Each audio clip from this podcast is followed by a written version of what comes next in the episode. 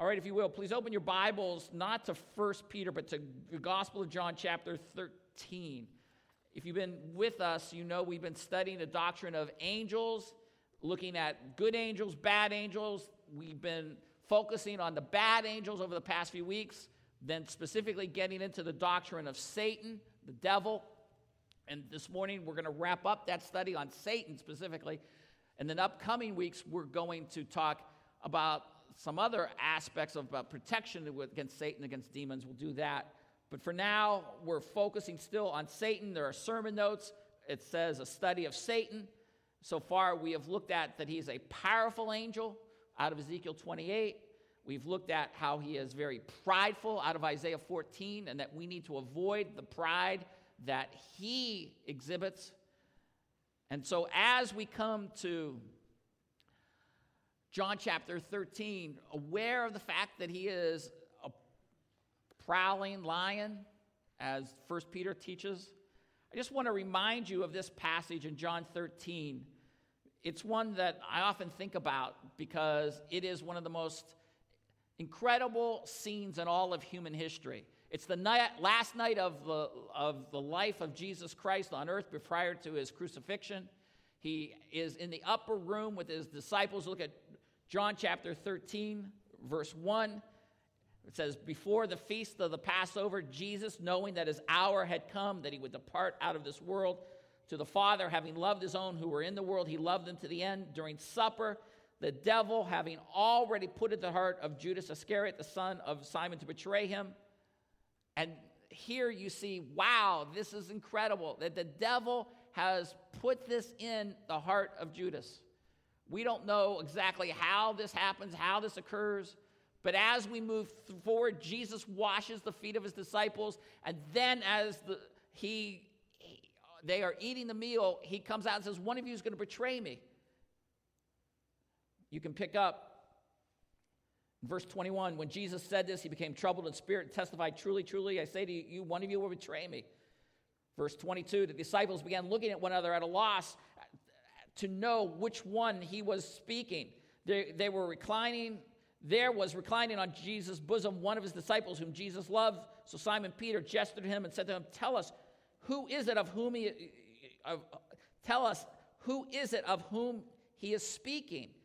He, leaning back thus on Jesus' bosom, said to him, Lord, who is it? Verse 26 Jesus then answered, That is the one for whom I shall dip the morsel and give it to him. So he dipped the morsel he took and gave it to Judas, the son of Simon Iscariot. And here, verse 27 after the morsel, Satan then entered into him. Therefore, Jesus said to him, What you do, do quickly. Here in this room in the city of Jerusalem, upper room, we call it, this one room are the most two powerful forces in the entire universe. As much as we understand Jesus is God and he is so far above Satan, yet Satan, the, the chief power of evil, they're in this upper room. And what you must take from this and the awareness of this is he has the audacity to go into religious circles, into religious places. I mean, this is where the Last Supper is being held. We will hold communion next week. We'll celebrate it. You got to remember from that very room, Satan doesn't say, Boy, that's being really religious. I'm not back. I'm not coming in there. He went there. And he worked through Judas. He is ravenous. He is vicious. He is vile. And as we study him, I want you to be so much aware of why you need to be dependent, why you need to be reading your word, why you need Jesus Christ in your life. And it's not just a one time act that we believe, it's a lifetime act. Satan, when he sinned, he was cast out of his position in heaven. We have said his rebellion brought down a third of the other angels. Revelation 12 4 teaches they are now called demons. There's one devil, but many demons. Satan is a created being, cannot be everywhere at one time. But like a hierarchy of a business, he works through an organization. That's what we're studying in the upcoming weeks. 1 John 5:19 says the whole world lies in the power of the evil one. Satan is referred as to the God of this world, 2 Corinthians 4 4. I hope some of you have looked at that. We have looked through some of the lies that Satan has told this morning as we continue our slideshows. We're going to look at some more. So, one more time, if you can get the lights, Brian can hook up the slideshow for me. What we have looked at in this slideshow is a brief study of Satan. The reason I've put him as a lion is because the passage that we've been using is 1 Peter chapter 5, that he goes about as a roaring lion. I don't know if it was a lion or again, I use the illustration of a tiger. Some lady was at a zoo this week. She lost her hat in the, with the tigers, with, the, with lions, and she went in thinking I could go in and get my hat. I, I guess the video's gone viral. Like, what are you thinking? We don't play games with this one. He's a prowling lion that roars. We have said he's a fallen angel. Fallen angels. Not all angels are guardian angels. Remember Psalm 91 guardian angels. We said that all these names reveal his character. We must remember Satan means adversary, devil, impish one, one that is like a problem, a pain in the side. He is evil. He's a father of lies. He is pictured as a dragon in Revelation 12. He's the serpent of old. We'll be in Revelation 12 to see that passage this morning. We must remember he is the prince of the power of the air. He is one that controls our world. And so we watch and we watch things that happen in our world that we just can't believe uh, are going on. And we say, How in the world could people call evil good and good evil? We're seeing, I believe, that Satan is becoming more powerful than ever before. He's wicked.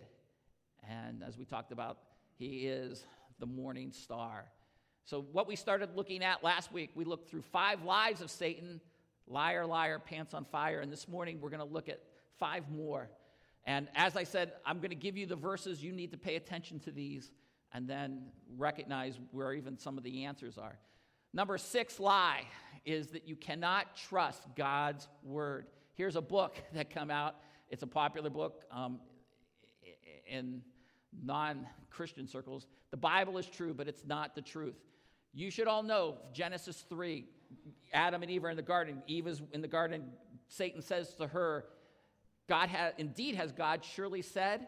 And then when he comes back and he says, You shall not die, the serpent, who we know as Satan, it's an attack upon God's word, and that will continue throughout the Bible. Jesus will be even Jesus will even have in his temptation in Matthew 4, where Satan said, will bring up the scriptures and then he twists it.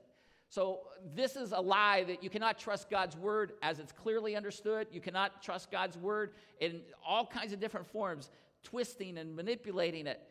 And here is my, here is my plea to you.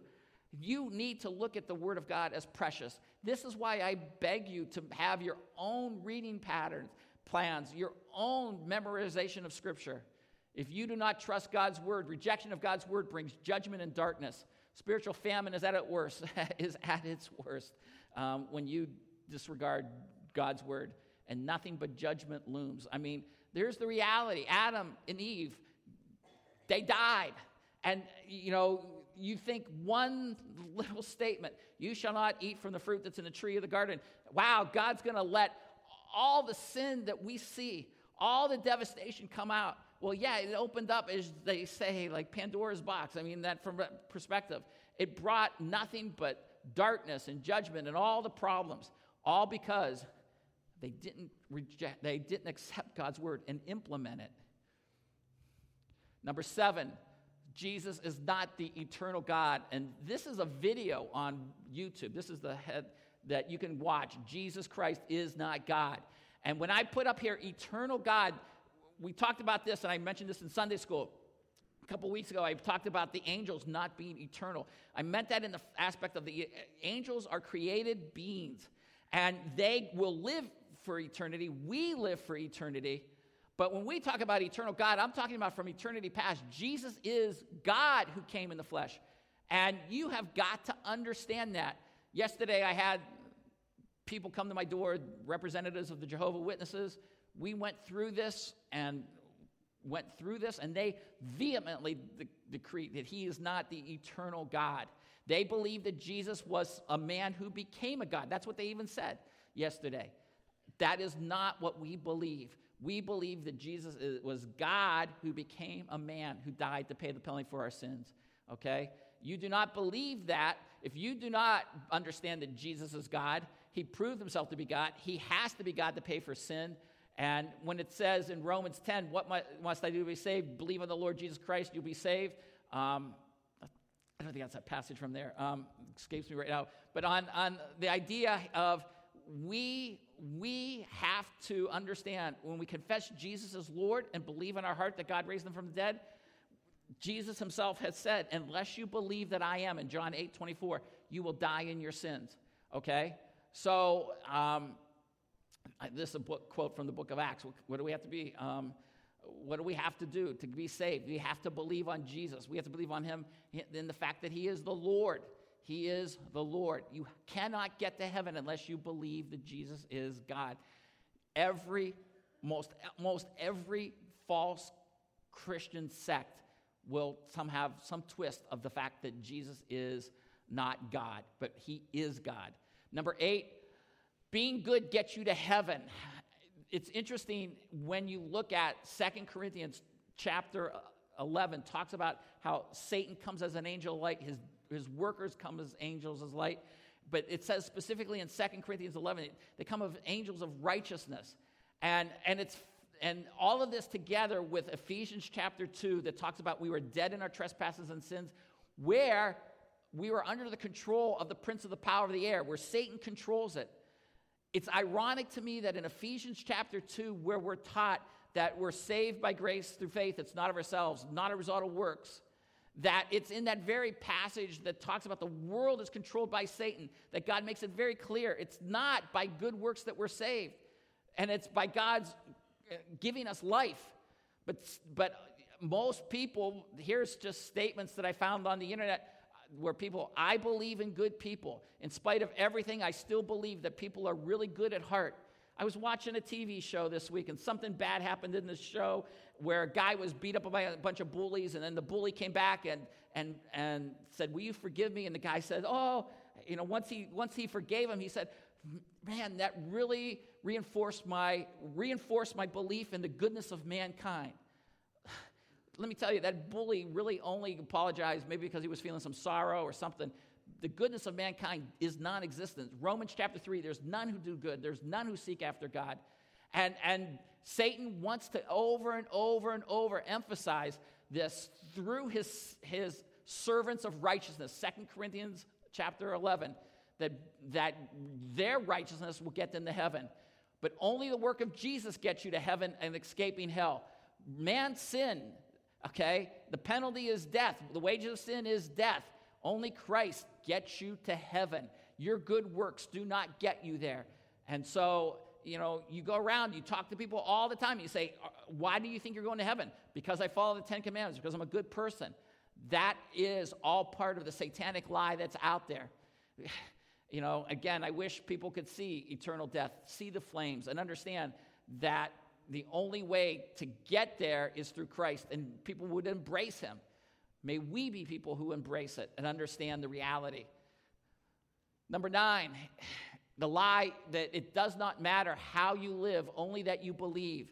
In James chapter 4, it's fascinating that James is calling people to stop being hypocrites, adulterers with the world. And he talks about going to humility, James chapter 4. And when you humble yourselves, who resist who do you resist but the devil? And I find it very fascinating that he's talking to people in the church who profess to be believers. And here, off of, taking off, I think, of Pinocchio, the idea that you know people say, "Oh, I'm a believer, but my actions aren't changed." Well, the reality of it is, True believers are repentant inside because we're born again on the inside. The Bible talks about repentance to turn from sin and you turn to salvation. John the Baptist, Jesus, Paul all teach the gospel contains repentance. It's, it's very clear. And, and the fact that you turn from sin, and when you do that, and something inside happens, you are born again. John chapter 3, Jesus said, Unless a man is born again, he doesn't go into the kingdom of God. It is because we are born again that it's not just, I'm giving you a list of things to do. When I, I realized this early on, whether as a pastor or even as a parent, that I could get my kids to recite verses and to, if I needed them to pray with me and do certain things, you know, every morning of the day, they would do it. But if you pull away and you're no longer influencing your children or no longer influencing the church, do you do this because it's in your heart?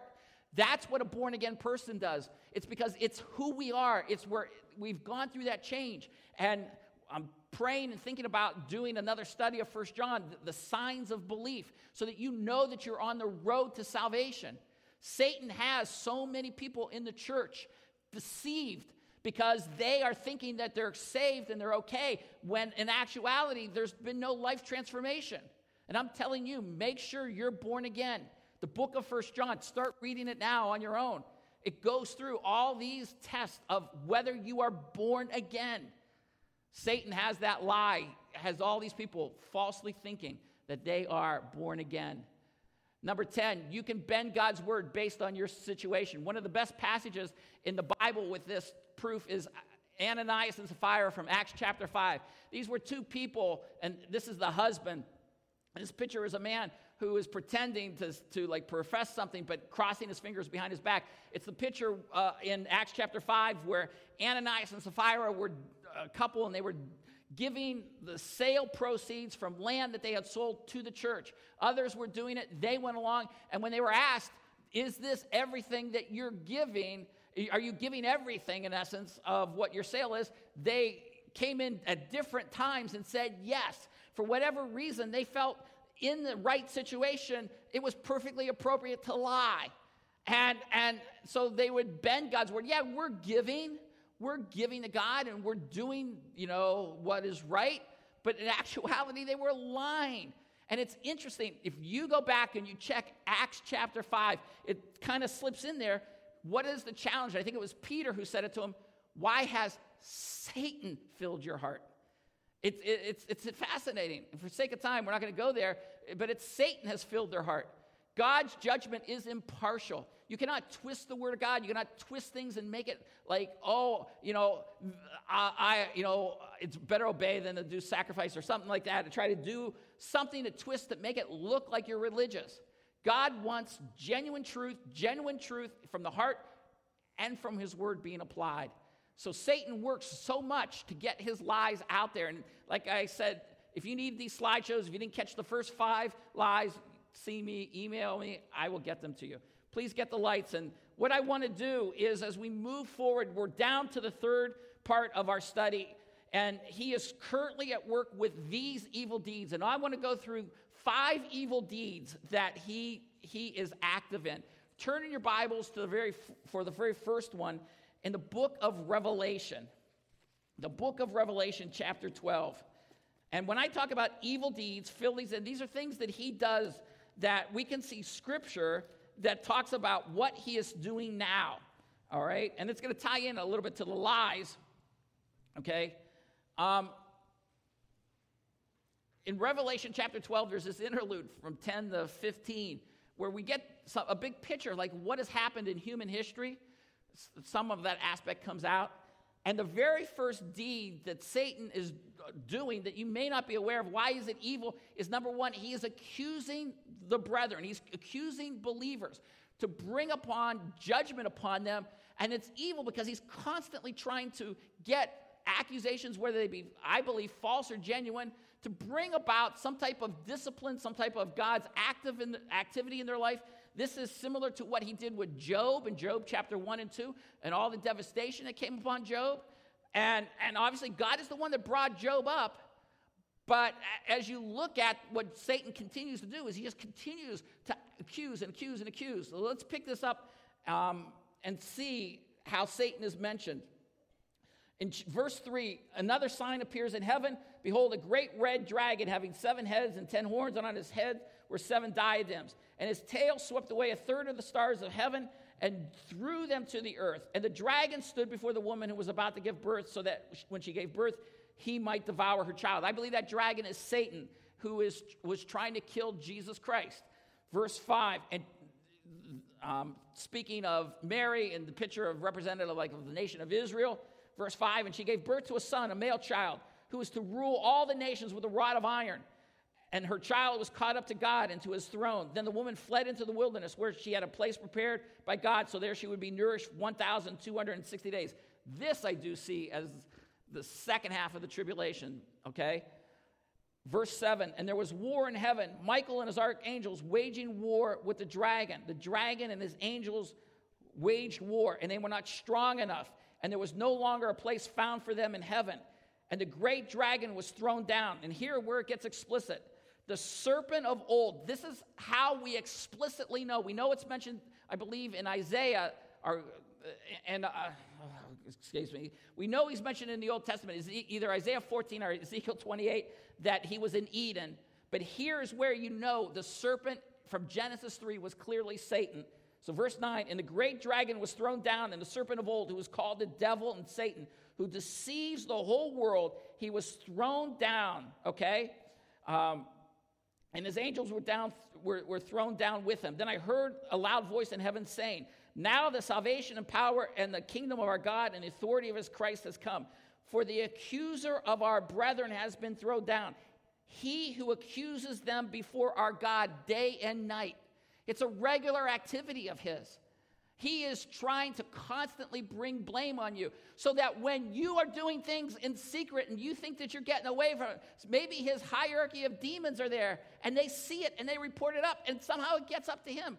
It would be horrible, however, this is played out, to think that there's like a report on you and Satan's like, you got to do something about Mike or you got to do something about you fill in your name. Satan is doing this day and night. I don't know how this operates. I just know it's happening, and you need to be aware. This is why you cannot get away with anything.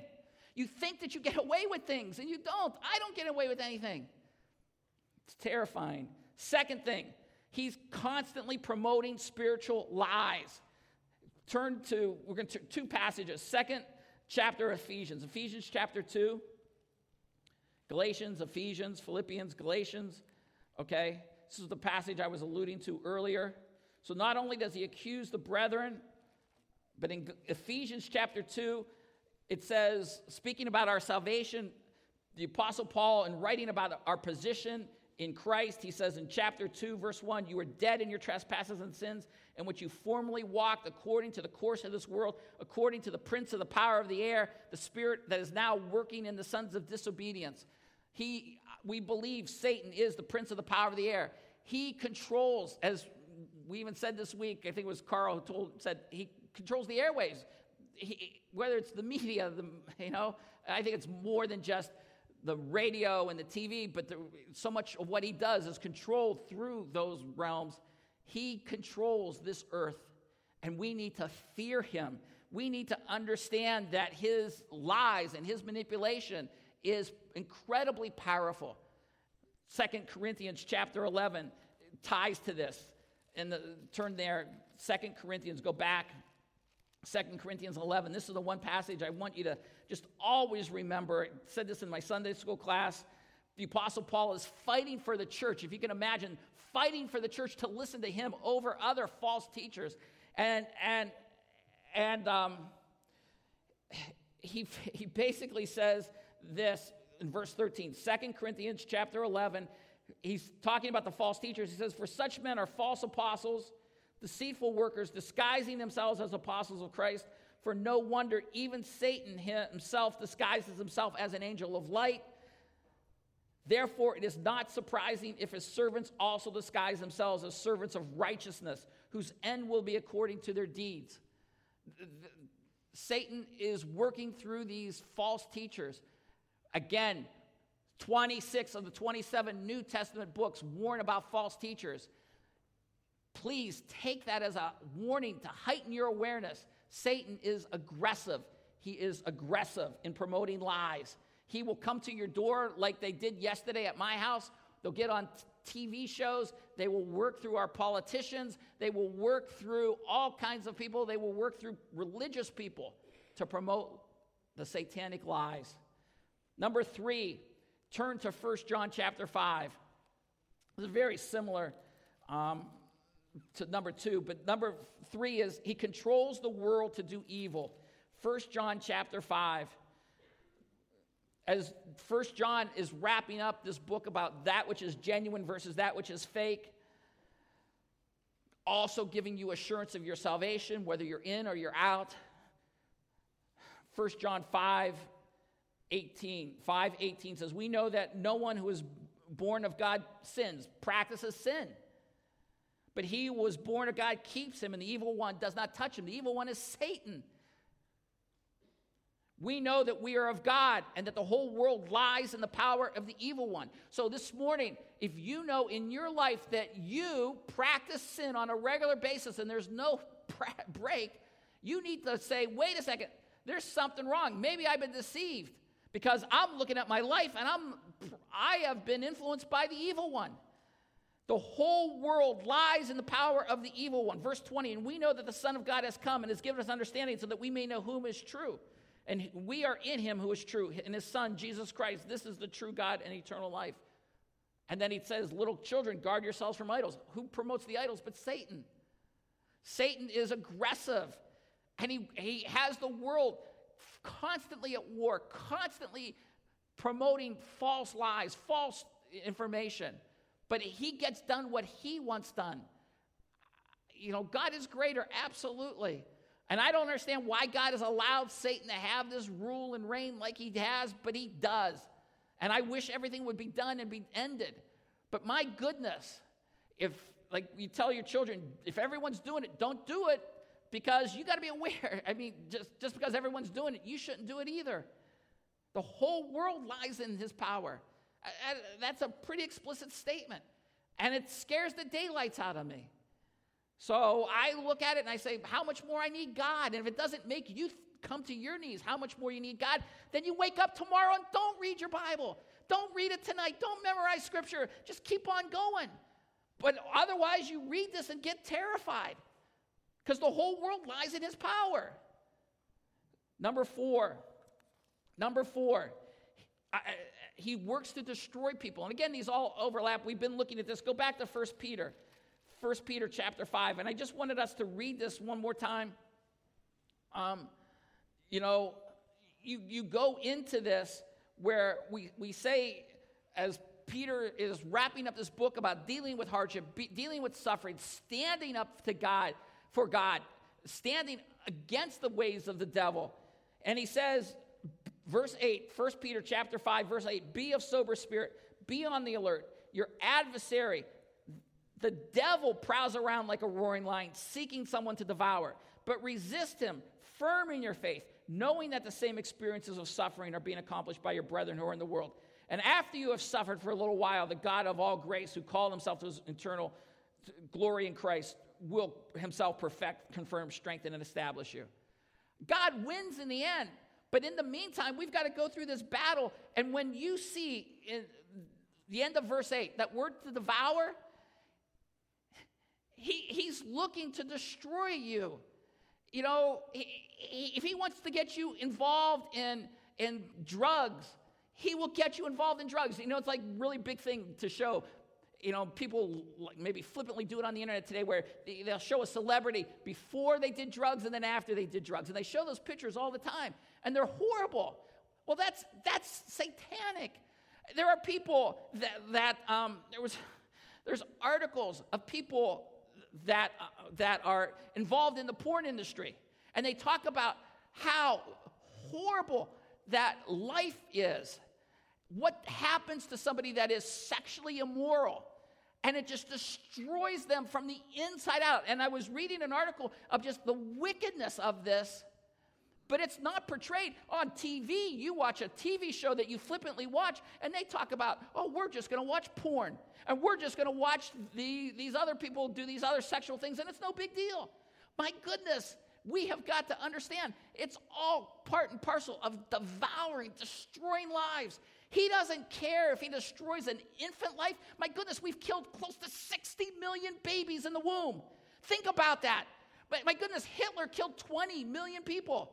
We've killed 60 million children, and we've got, we watch our politicians cry and demand that we should have late term abortions.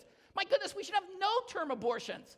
And Satan doesn't care, and the wars and the crimes and the viciousness and the, and the corruption, he is incredibly active. And if you think he's passive, continue on and don't open your Bible and don't get on your knees. But if you believe that he's active and trying to hurt you, hurt your family, he will stop at nothing. I, I, you read passages of people who've been tortured, the viciousness of war, and you think to yourself, why could man, how could man do any of this to anyone else? It's because it's satanic.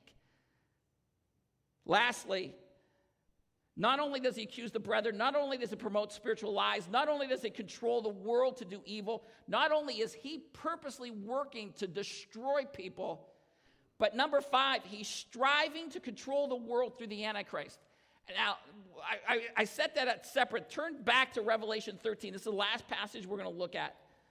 But it's important that you remember his end game is that he wants everybody to worship him. And building off of the passage that we studied in Revelation 12, the, the very dragon that was talked about in Revelation 12 is being talked about in Revelation 13.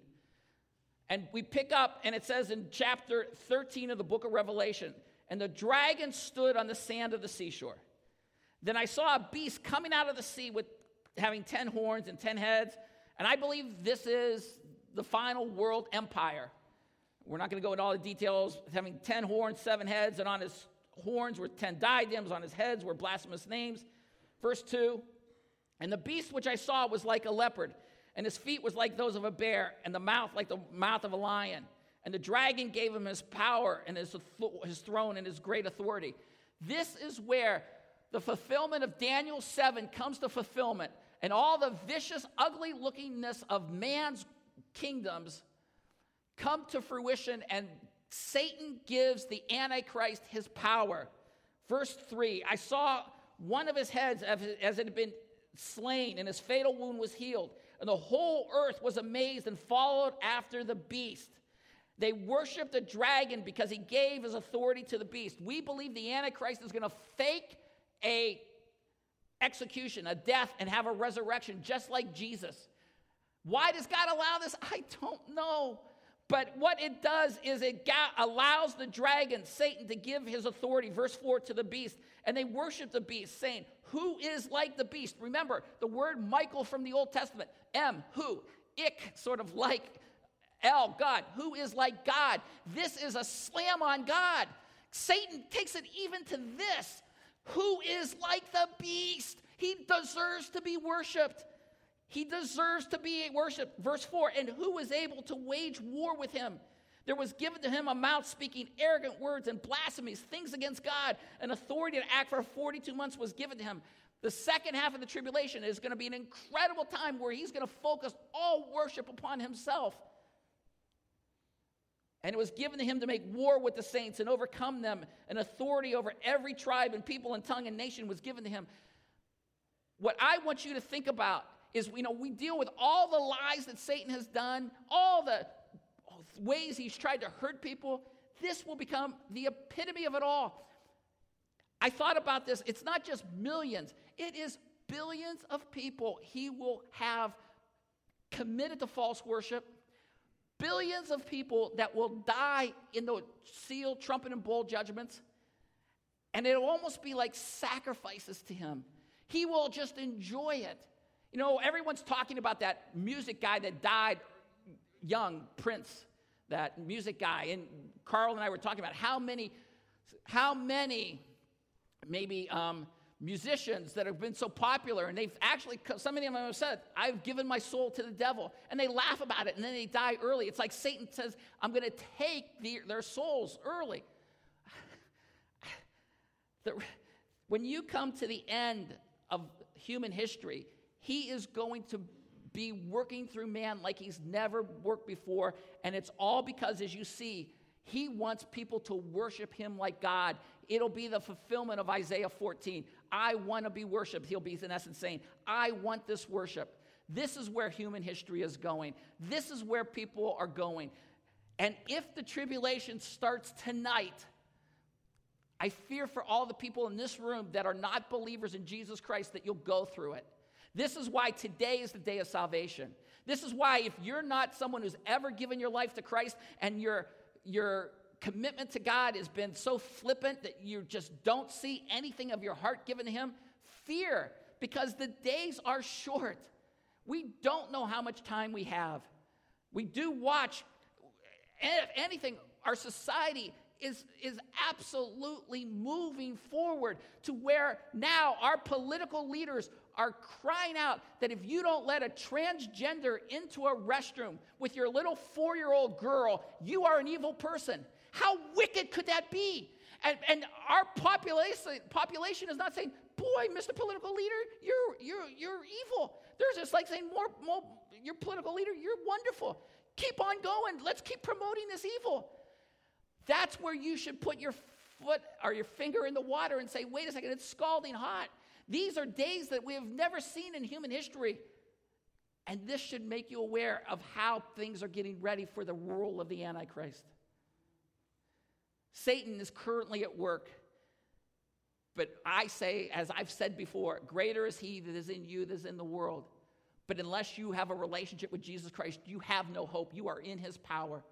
There are five works that he's doing. He's accusing the brethren, he's promoting the spiritual lies. We went through 10 of them. He's a liar. His very nature is that of a liar. He is someone that is controlling the world to do evil. He is working to destroy people. He is working to bring about his reign through the Antichrist. It's not just going to happen overnight and all of a sudden, wow, the whole world's ready for the Antichrist. He's working. He's been working to develop it. And so today, I want you to leave thinking this Satan is real, Satan is powerful. He's dangerous. He's so arrogant, he'll go to the upper room. He doesn't care if Jesus is there. He doesn't care if he kills the Son of God. He doesn't care if he destroys you. He destroys your children. He destroys your marriage. He destroys your life. He will ruin every aspect. And you think, I just want to have fun. I just want to enjoy my life. I don't want to get so technical. And I just tell you, then he's really got you. But if you're really listening, if you've been hearing these words, then I just want you to turn to Jesus Christ. First and foremost, make sure you're born again. And then, second, live as if we are in a war and a battle. Don't be like the foolish woman that her hat goes into the tiger den or the lion den and says, Oh, I can get it. It's no big deal. Last week, I, I told you about the, the um, tiger tamer in Miami who got killed. And you know, they said, if you weren't here, I said, they, they said, the article in the newspaper said, We don't know why the tiger killed the woman. because tigers kill people, they want to eat people. It's come out this week that the lion, ti- t- t- the, the tiger tamer didn't follow protocol. She didn't do what she was supposed to do to guard herself. Woe be to you if you ignore 1 Peter 5 8. Woe be to you if you decide that this is really insignificant. I'm hoping that right now God is making you make a commitment to say, oh my goodness, I need to be more in prayer. I need to be more memorizing scripture. I need to be more alert as to what Satan is doing. This is just too dangerous. And if you're not concerned, then maybe your heart is so hard and cold that you don't care about God. And maybe something will tweak in you and you tweak in you and you'll say, God, give me eyes to see because the day the day exists right now where I just don't see it. Please, let's pray. Uh, please, God, I just pray that someone who doesn't see this will finally see it and understand. God, you love the world so much that you gave your only begotten Son, the Lord Jesus Christ, we know, to die to pay the penalty for our sins that whoever would believe in him should have eternal life. Father, you tell us that unless the, you draw someone, they, they cannot come to you. And so I'm asking, Father, that today you would draw. You would draw the heart of the unbeliever, the cold, hardened, wicked, vile, desperately wicked heart, and give them a new heart that your spirit would open their eyes and they would come forward. They would talk to me, they talk to Carl, they talk to anyone. But mostly, God, they, they, they just believe and they repent of their sins. I pray, Lord, that as we, we talk about Christ, that you see in us people who really want to ascribe the, to God the glory, the might, the power, because we know that He is stronger. We know, God, that you are stronger, that you defeat the evil one. But I pray, God, for this congregation that they live it. I fear the power of the evil one, how he could deceive me, how he can run TV shows and movies, and you think it's just, it's really not that insignificant. It's not that much that I watch this, or it's not really that big a deal that I tell this little white lie. Oh God, I pray that all of us fear being like that evil one who was in the garden and the dragon who comes to the end and tries to destroy all of humanity. I'm asking, Father, that we have a spiritual awareness and doesn't cause us to a false righteousness, but cause us to draw near to you. In Jesus' name.